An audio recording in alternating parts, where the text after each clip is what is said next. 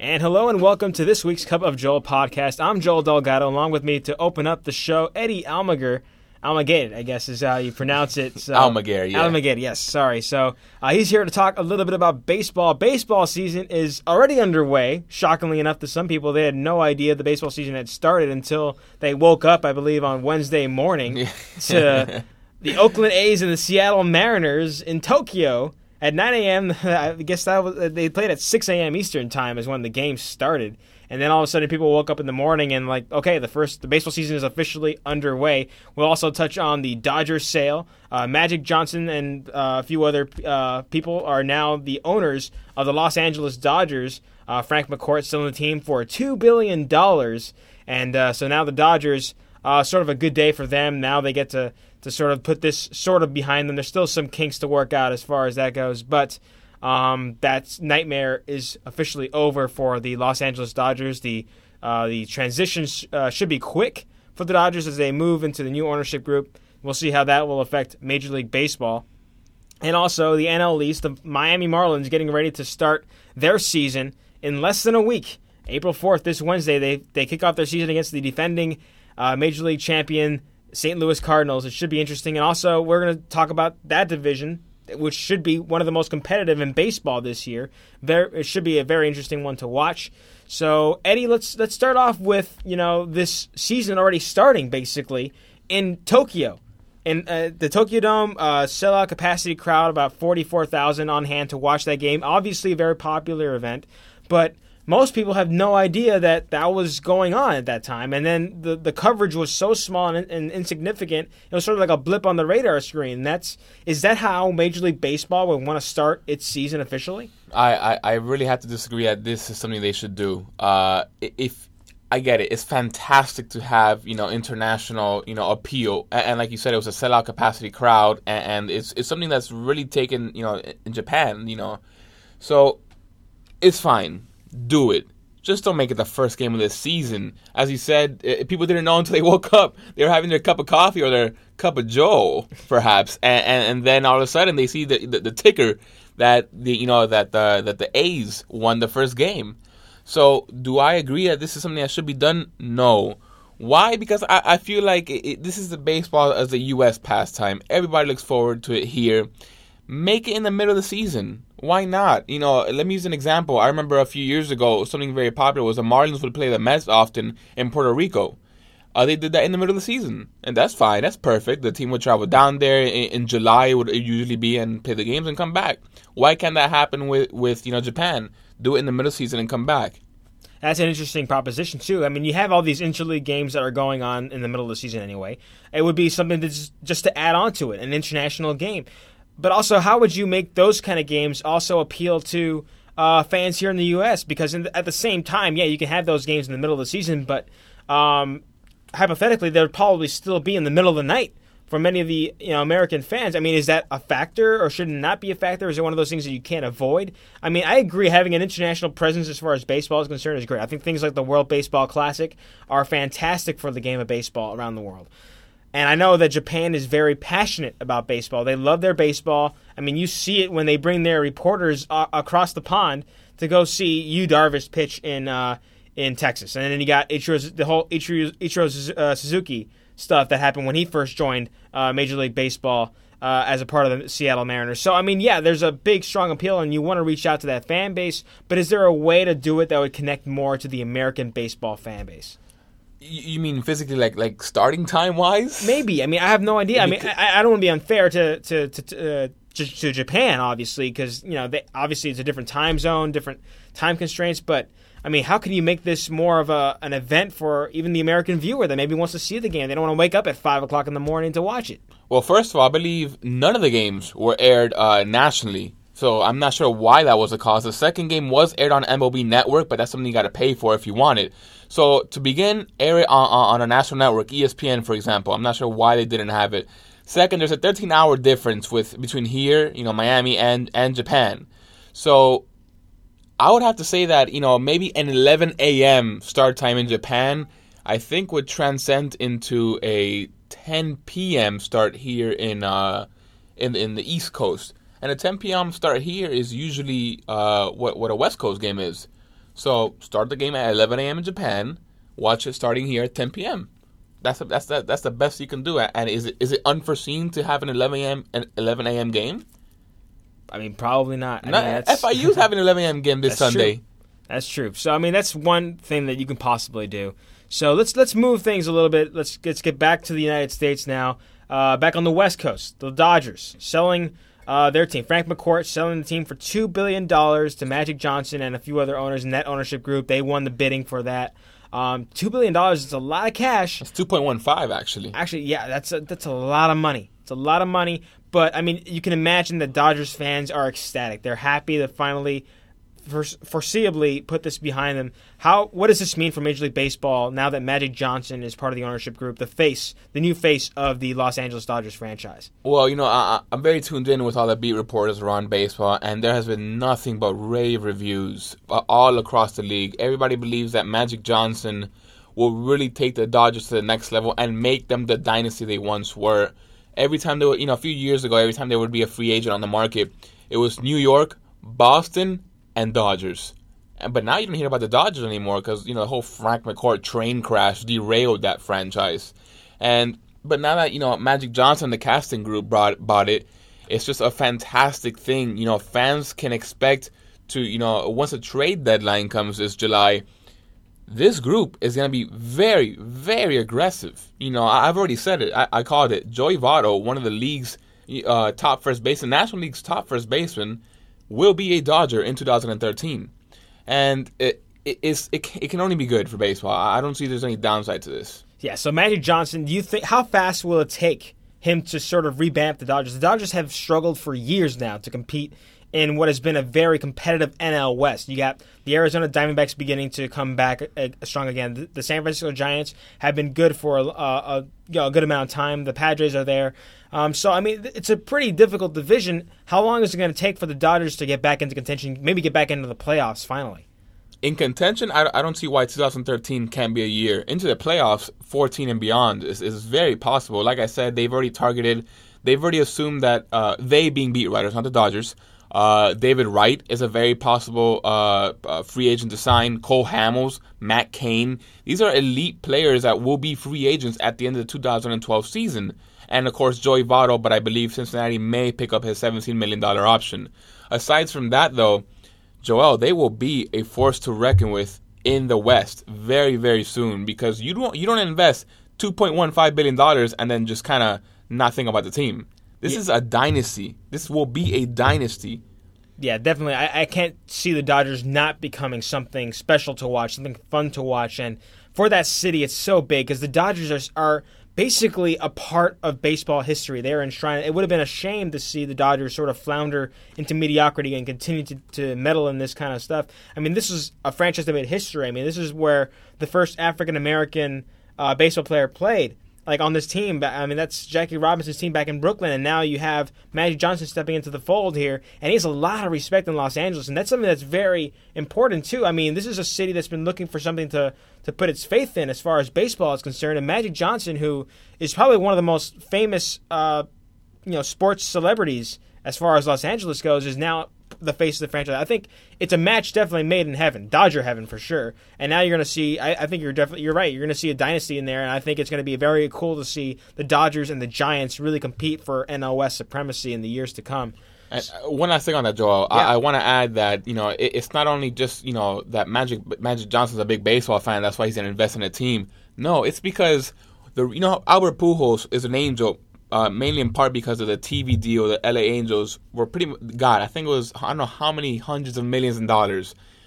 It is expected that after the 2013 season, which is basically why uh, after 2013 season the current Dodger TV deal runs out, they're expecting a new TV deal to be worth four billion dollars Wow. for that franchise. That's crazy. Four billion dollars. You know what a team can do with four billion dollars? It's a lot of money. It's a So- lot. You can do a lot with that. So, and they need to also fix that stadium up. I mean, there's a lot of things that need to be done with the Dodger franchise.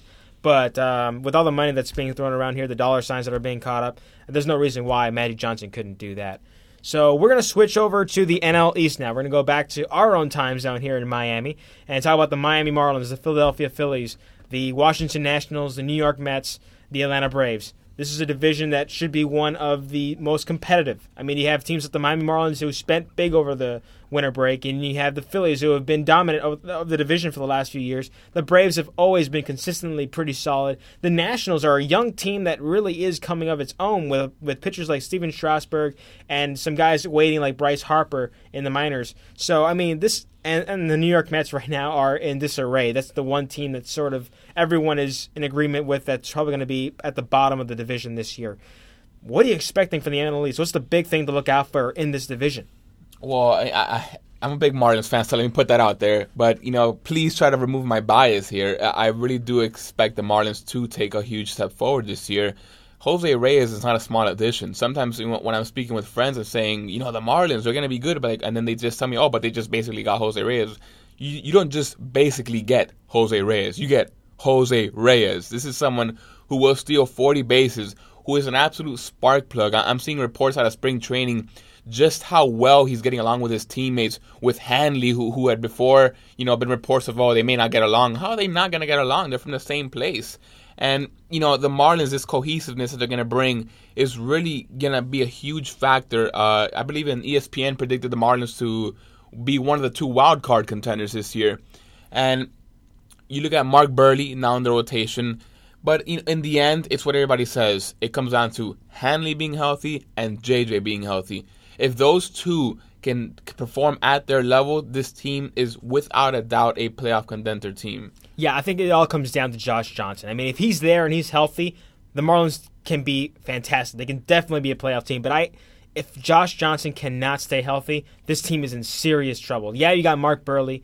Uh, yeah, yeah, you have uh, Heath Anibal Bell. Sanchez. You have Anibal Sanchez in the starting rotation too. But I mean, Josh Johnson is the anchor, and if he's not there, if he's not healthy, this team can't go any farther than second in the division, maybe even third with the Braves. Because let's not sleep on the Braves either. They still have a solid team with some really good pitching. So I mean, that's one of the things that we're gonna have to watch out for. It's gonna be very competitive. It's gonna be bang bang at the end. This is one of those. It could come down to the last weekend uh, as far as that goes. I mean, it, it could go down to anything right now. And, and I, I, agree. You know, with, with looking down the team there, I'll go. I'll give you a little snippet on each. You know, the Philadelphia Phillies always, you know, been a juggernaut, like you said in the past few years in the division. But I, I, I'm kind of questioning how forceful and how dominant they can be this season. They lost Ryan Howard to that Achilles injury that he suffered in his last at bat of the season. He may not be uh, back till June. Early June is what I'm seeing. Then you got Chase Utley with his chronic knee problems that he he's out indefinitely. They don't know when he's going to be back. Then you, so that you got a, a, a rookie Freddie Galvis taking over second base, and John Mary John Mayberry Jr. in the first base. So this team now needs its pitching, whereas last year pitching was just a bonus, a, a big bonus at that. Now it's if their pitching falters, they're done. So I would not be surprised if first place is in a flux. The Braves, uh, they're actually returning 23 other 25 uh, starters from last year in their roster. So that's actually, you know, pretty solid. Jason Heyward is someone I think is a key to that team, believe it or not. That he has tremendous potential. Uh, was rated one of the top three rookies just as two uh, as recent as two years ago. So they got injuries as well. Tim Hudson will not start the season, and it's just a question of well, Fredi Gonzalez, how how much will he, uh, you know, I, I hate to say, but abuse that bullpen last year Craig Kimbrel, Eric O'Flaherty, and Johnny Venters pitched record innings for their squads and really gassed out toward the end and attributed to Atlanta Braves falling out of contention the very last day. Yep. Nationals, like you said, one of my favorite teams, partly because I play fantasy baseball and I have Stephen Strasburg on my squad. Uh, he, you know, Strasburg just just a monster. I expect him to be a top 20 pitcher this year. Unfortunately, they will shut him down after 160 innings. But then you got Jordan Zimmermann, a very underrated pitcher who pitched fantastic last year in an innings innings limit cap, but they're letting him go this year. Then you got Ryan Zimmerman and Jayson Werth, who I'm expecting a bounce back out of. This team is solid. They got Gio Gonzalez as well in that trade with the Oakland A's. He strikes out a lot, led last year in walks, but he can be pretty solid as well. Third place possible. I already spoke about the Marlins, and like you said, the Mets. I don't know, I don't know if they if they even warrant a passing remark there. They're gonna be in the bottom. I mean, that team is just flailing right now. They brought the fences in to try to you know get their power hitters going, but I'm not sure if that's gonna work. And already David Wright is already having injury issues early in spring training. All right, so who do you got? NL East. Who's winning that division? I got the Marlins. Yeah, the Marlins got it. I, I, got the Phillies. I just can't pick against that pitching staff. I just can't against uh, you know guys like Ryan Howard. I mean, I mean, they're just so good. I mean, if, they can stay healthy, that's the key too. For the Phillies, it's health. I mean, if they can get healthy by by you know by July and keep on and stay healthy for the rest for the stretch, I think they, they can win the division. But, but what if they what if they come back and kind of they, are not themselves? If they're Ryan not Howard, themselves, Chase Utley, and it's anyone's division. It could be. I think the Marlins definitely have a good opportunity to step in there and take that void. But I wouldn't sleep on the Braves either. Especially, I mean, yeah, those that that bullpen is going to be critical. If they gas out at the end and they're not able to close out those games, it's going to be very difficult for them to to stay in contention. But it's going to be close. It's going to be really close. I just got the Phillies. They, I mean, assuming everyone stays healthy on all the teams, and that's you can't predict that kind of thing. I got to say the Phillies right now are the strongest team still in that division, but the Marlins are right there. And if they can keep their heads together and keep their heads cool, I think they, they got a, a chance to be right there at the end. So baseball right around the corner, and actually it's already here. So thank you, Eddie Almaguer, for Always talking with us. That's Eddie. Uh, we'll come back and talk to him maybe next week about baseball. We'll talk more baseball next week now that the baseball season will be officially underway. So when we come back, we're going to talk a little bit of basketball with Rico Albarracin. So don't go anywhere. We'll be right back here on the Cup of Joel podcast. And we're back, and we're going to be doing some NBA talk now with Rico Albarracin. Rico, how are you doing?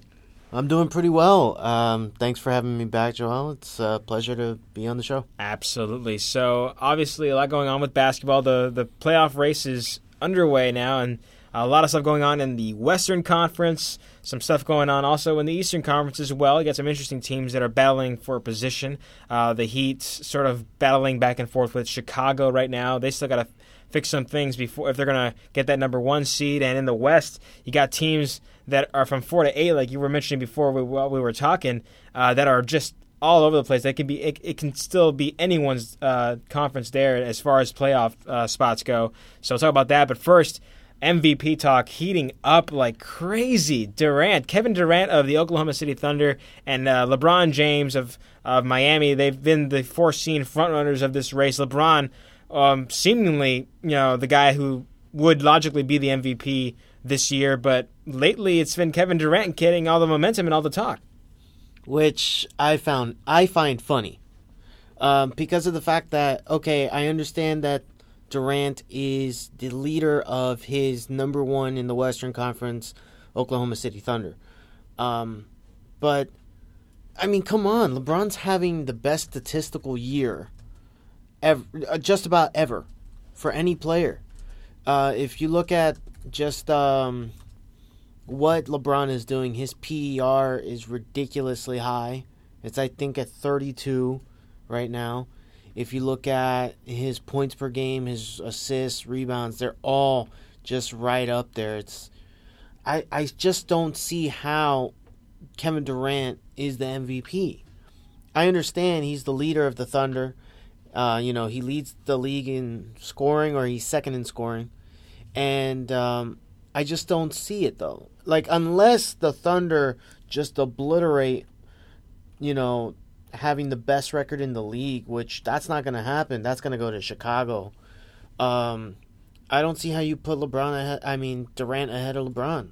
I mean, you have to look at it also from a head-to-head standpoint. Like people love the story of it all, and that last matchup between Miami and Oklahoma City, Oklahoma City dominated that game for the most part. I mean, there was never a point where like it was a doubt in anyone's mind that Oklahoma City was really there to win the game, and Kevin Durant just played lights out. And it was that game that sort of propelled all this talk and really added some uh, fuel to that fire. And now you have Kevin Durant talk as maybe the frontrunner now, as far as that goes, and as far as head-to-head matchups go. So how does that? How important does that make the rematch on April 4th, coming this coming Wednesday, when the Thunder come to Miami. How big is that game, and how big is it for LeBron to sort of like win back that sort of battle for the story of the MVP race? Now, uh, when it comes to the story of the MVP race, he does have to win the game for voters to get back on his side. It's going to be so hard for LeBron because ever since he came to Miami, he's been viewed as more of a villain role, more of a you know, it's easier for him to put up what he can, you know, do uh, since he has such great teammates, which I, I think it's ridiculous. I mean, right now, Durant has a one point lead on him in points per game, but look at the rest of the stats. The rest of the stats are ridiculously in favor of LeBron. He is shooting lights out, 53%. Uh, free throw percentage not as high, but three. I mean, these guys are just about neck and neck. But LeBron has been doing it all year. It's really close. That's the whole point. The st- you know the stats show that it's really close, and look, this is an MVP race as well. It's the most valuable player to your team. Is Kevin Durant more valuable to the Oklahoma City Thunder than LeBron James is to the Heat? You can See, make that argument. That's not that's not the argument of an MVP though. An MVP is the most valuable player in the season, not of their team because anybody can make that case. Like you can look the reason why Derrick Rose isn't being discussed this year is because he's missed 17 games and his team has done well without him. So all of a sudden he's not an MVP candidate. But if you look at his stats, his stats are right on par with what he did last year. So why isn't he an MVP candidate? Because he's missed games. That's true. If he hadn't missed those games, I bet he would not be in the discussion because of the fact that it would be like, oh, well, he's not he's not doing what Durant and LeBron James are doing. But if you look at last year, same exact numbers. And I know the voters would it's all about a story with them, with the voters. It's like for now, you know, Kevin Durant is this good guy. He's the one that signed a contract, you know, without the spectacle and everything. And he's like the guy who just loves basketball. And at the end of the day, what are you really going to base it off on? Voters are going to base it off a narrative, off a storyline. Hey, Durant cares about basketball and his team beat the Heat. And so that's why he has to be MVP. Well, no, it's not. He, he doesn't have to be MVP for that. He has to be MVP because he was the most valuable player in the league. He was the best player in the league. And you can't say that. LeBron is the best player in this league, and he sh- proved it so far this year. I think you can't always, and you can't avoid the media bias either. You got to talk about just this natural vitriol towards LeBron James, and I think that's going to sort of hog him for the rest of his career. I think you can't avoid that you're going to have uh, people around this country that cannot stand LeBron James. You can't. You have people of the media who tore apart every little thing that LeBron James did, including at this All Star break. For goodness sakes, we talked about a few weeks ago well, how he didn't take the shot at the end of the All Star game. For goodness sakes, an All Star game. So I mean, every little thing that LeBron James does is going to be put under a microscope. And I think part of it is now, oh, he lost to Kevin Durant. Now Kevin Durant has the lead on him. I think people want Kevin Durant to be the MVP. People want Kevin Durant to upstage LeBron James because that's part of the story. Because everyone's talking LeBron James is the MVP this year, no doubt about it. But you look at the stats now, and that gives people almost a license to sort of say, "I want Kevin Durant to be the MVP." Yeah, because he's close enough. Exactly. So it, and he's leading Because the Heat are supposed to win. The Heat are supposed to do all these things. Oklahoma City is a small market and a you know the only professional team in Narrative. Oklahoma. It's all it's it's the narrative. It's the story of it all, and people tend to love Kevin Durant. It's just one of those things. People love Kevin Durant. He's probably one of the most likable, um, big time, big name players in the NBA. He doesn't have this sort of stigma that LeBron James or a Kobe Bryant has. So I mean that also is going for Kevin Durant going into the final month of the regular season. Yeah, and but with all that said and done, LeBron is the MVP. I'm I don't know if we can really have a true argument because if LeBron's not doing what he's doing, Miami is not that close to Chicago in the standings. But then again, if Kevin Durant wasn't doing what, he do, what he's doing, is it the same thing in the West? Would Oklahoma City under Brian it Westbrook it probably do the is. same thing? I mean, I I guarantee you they're not going to be competing. Huh? Russell Westbrook. Sorry, wow. I say? I said Brian. Brian Westbrook. Sorry, Russell Westbrook. Excuse me. So I mean, that's that's what I'm talking about, though. I mean, you have if you don't have Kevin Durant in Oklahoma City, that's a completely different team. I understand that. That's fine. But when a player is having such a great statistical year that LeBron James is having, it's kind of hard to argue against it. But I, I can understand why people would put Kevin Durant in the discussion, but LeBron James is far and by far the best player in the league. And I don't think there's a there's an even comparison to LeBron. But because we know what MVP is about, it's about narrative, it's about storyline, it's about what people want in their season. That's why Durant right now has the lead in the MVP discussion. Okay, so that's the MVP talk at the end of the season. At the end of the season, when it's all said and done, who do you see winning this race? It's gonna be. I think it's gonna be closer than we all anticipate. I think it's gonna be really close. Who do you got? It's, gonna be sadly. It's I think it's gonna be Durant. I agree. Which I, I I just think the voters have that mentality of oh, it's the guy who's leading the small market team. What's LeBron got to do to change that? If he does, if he is gonna They win this race, to. what does he have, have to do? They have to become the number one seed in the East. Um, and that's going to be tough. With Chicago is such a machine during the regular season. Like they, they don't have uh, Derrick Rose for 17 games, and they've won 13 of them. Like that's just ridiculous. That's silly. So that's the only way I think Miami has to overtake Chicago as the number one team in the East uh, for LeBron to have a shot, and LeBron has to play lights out the rest of the way. All right, so that's uh, MVP talk. We're talking with Rico Albarracin on the NBA. And uh, let's move over to the Western Conference. We were talking about it a little bit earlier. Now we're talking about it here. Uh, four through eight, extremely tight. Less than three games separating those uh, those four those five teams. Actually, the Clippers, Memphis, Dallas, Utah, and Houston are four through eight in order, respectively. And then right outside there, tied is Denver with Houston. Tied with Denver is uh, Houston. And uh, yeah, Phoenix is just two games behind. Minnesota is also in the discussion as well. This is a very, very stacked conference, and there it's basically a pile up. It could be anyone going anywhere as far as this final month goes. Yeah, and it's about being hot at the right time. If, if you could get hot here in this last month before the playoffs start, you're going to be in.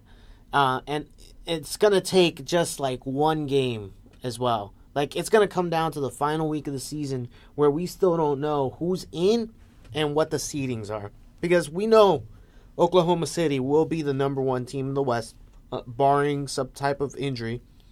And San Antonio will definitely be number two. Uh, that's a dangerous team. I'll get into that in a sec.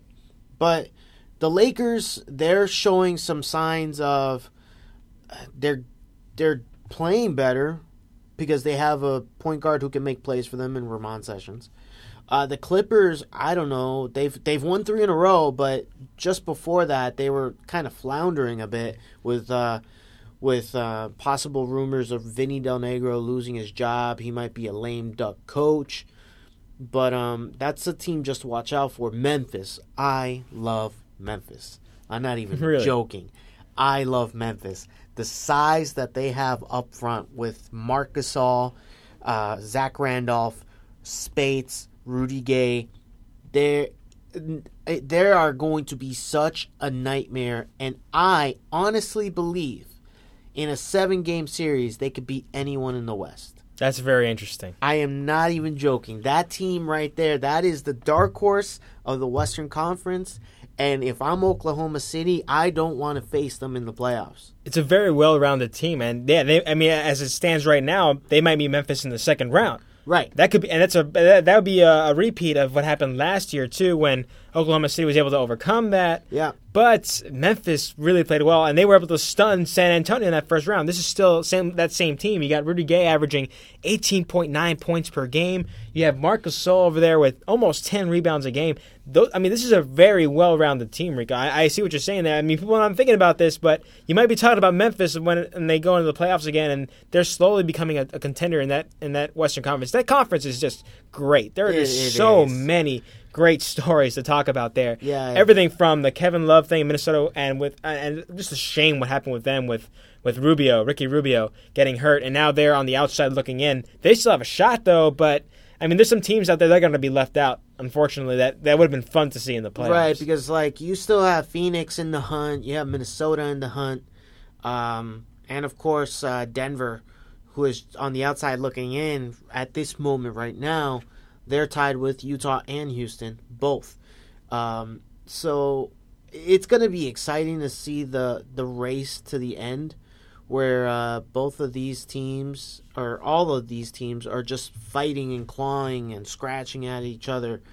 Because honestly, if if we're looking at the Western Conference, I can honestly point at four, maybe five actual title contenders: Oklahoma City, San Antonio, the Lakers, the Grizzlies, and Dallas. I still put Dallas in there because they're they're the defending champs. Um, they got off to a slow start. I still put them in there though. I I still think that once the playoffs come around, they're going to be dangerous, and you do not want to play them. So that means I'm leaving out Utah, I'm leaving out Houston, I'm leaving out the Clippers. I honestly am not a believer in the Clippers when it comes to a title to try to compete for a title. I honestly think that if they match up against Memphis in the first round, they're going down in the first round. Memphis will take them out.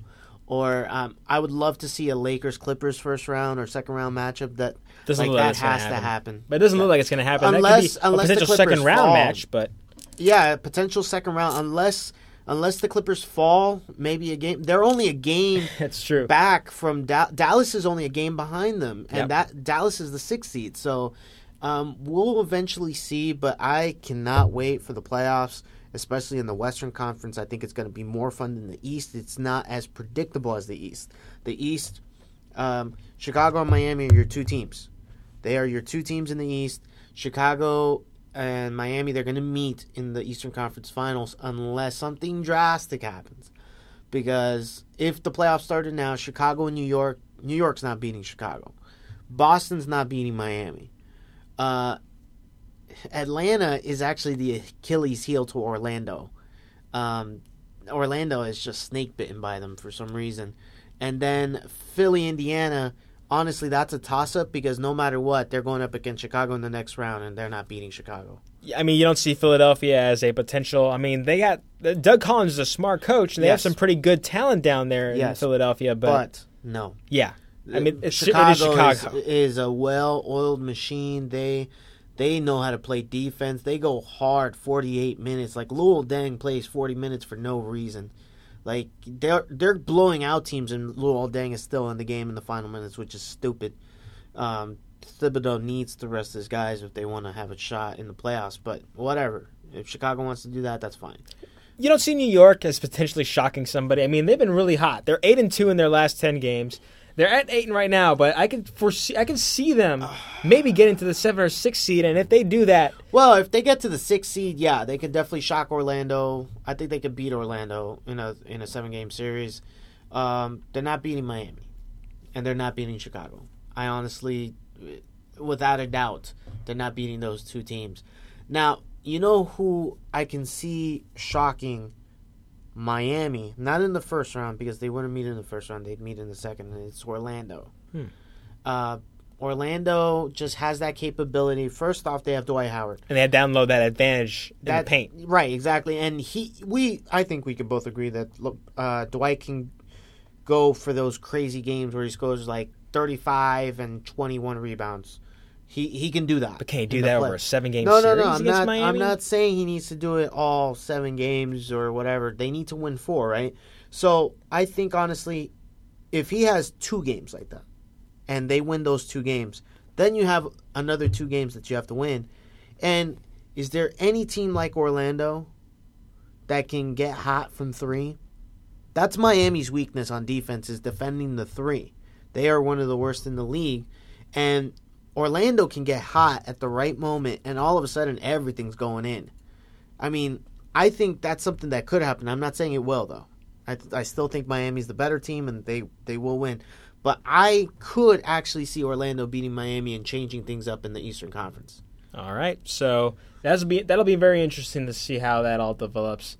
But I mean, in the finals, I still see Miami, Oklahoma City going to the finals. That's fair, yes. I mean, it's it's it's it, it could be Chicago for all for all I was talking about. If Derrick Yeah. Rose stays healthy and he stays on the court, I think that team is just about as. It's all about mindset for Miami. I think it all comes down to is Miami going to be mentally ready to take that next step? Oh, because I mean, we've be. seen times where they're not. I mean, that game against Oklahoma City, they were not mentally ready for that. I mean, right now, I mean, are they ready to to go seven games against Oklahoma City or Chicago? The thing is about Miami is they have an on and off switch, and so when they turn it on, they really turn it Yeah, on. Yeah, we've seen it. We And saw it at that it. point during the season when they were on that tear and they no one could touch them. And we saw it even in last year's playoffs against Boston and Chicago, where Chicago wasn't having any luck with them. So, do I think um, Chicago can beat them? Yeah, but it's going to be extremely hard. And especially since that team is basically the same as they were last year in the playoffs. They're the same team. Uh, Rip Hamilton, they added him, but he's been injured. So it's basically it's Miami against uh, Chicago the same way they met, and I see the same exact result: Miami beating them out. And Miami's the favorite in the East anyway, and I don't see them losing, at least not until the finals. We'll see what the finals has, but um, it's Miami's title to lose. Uh, I really, honestly, don't think anyone should beat them. But of course, we'll we'll see in the finals what happens. All right, so that'll do it for a Cup of Joel for this week. That was Rico Albarracin talking NBA. We want to thank also Eddie in the first segment for talking baseball with us. We'll be back here next week. So we hope you enjoyed this podcast. We'll be back. So thank you, Rico, for joining us this week. Thank you for having me. And we'll see you guys all next week. Have a great week. God bless. Take care, and we will see you later.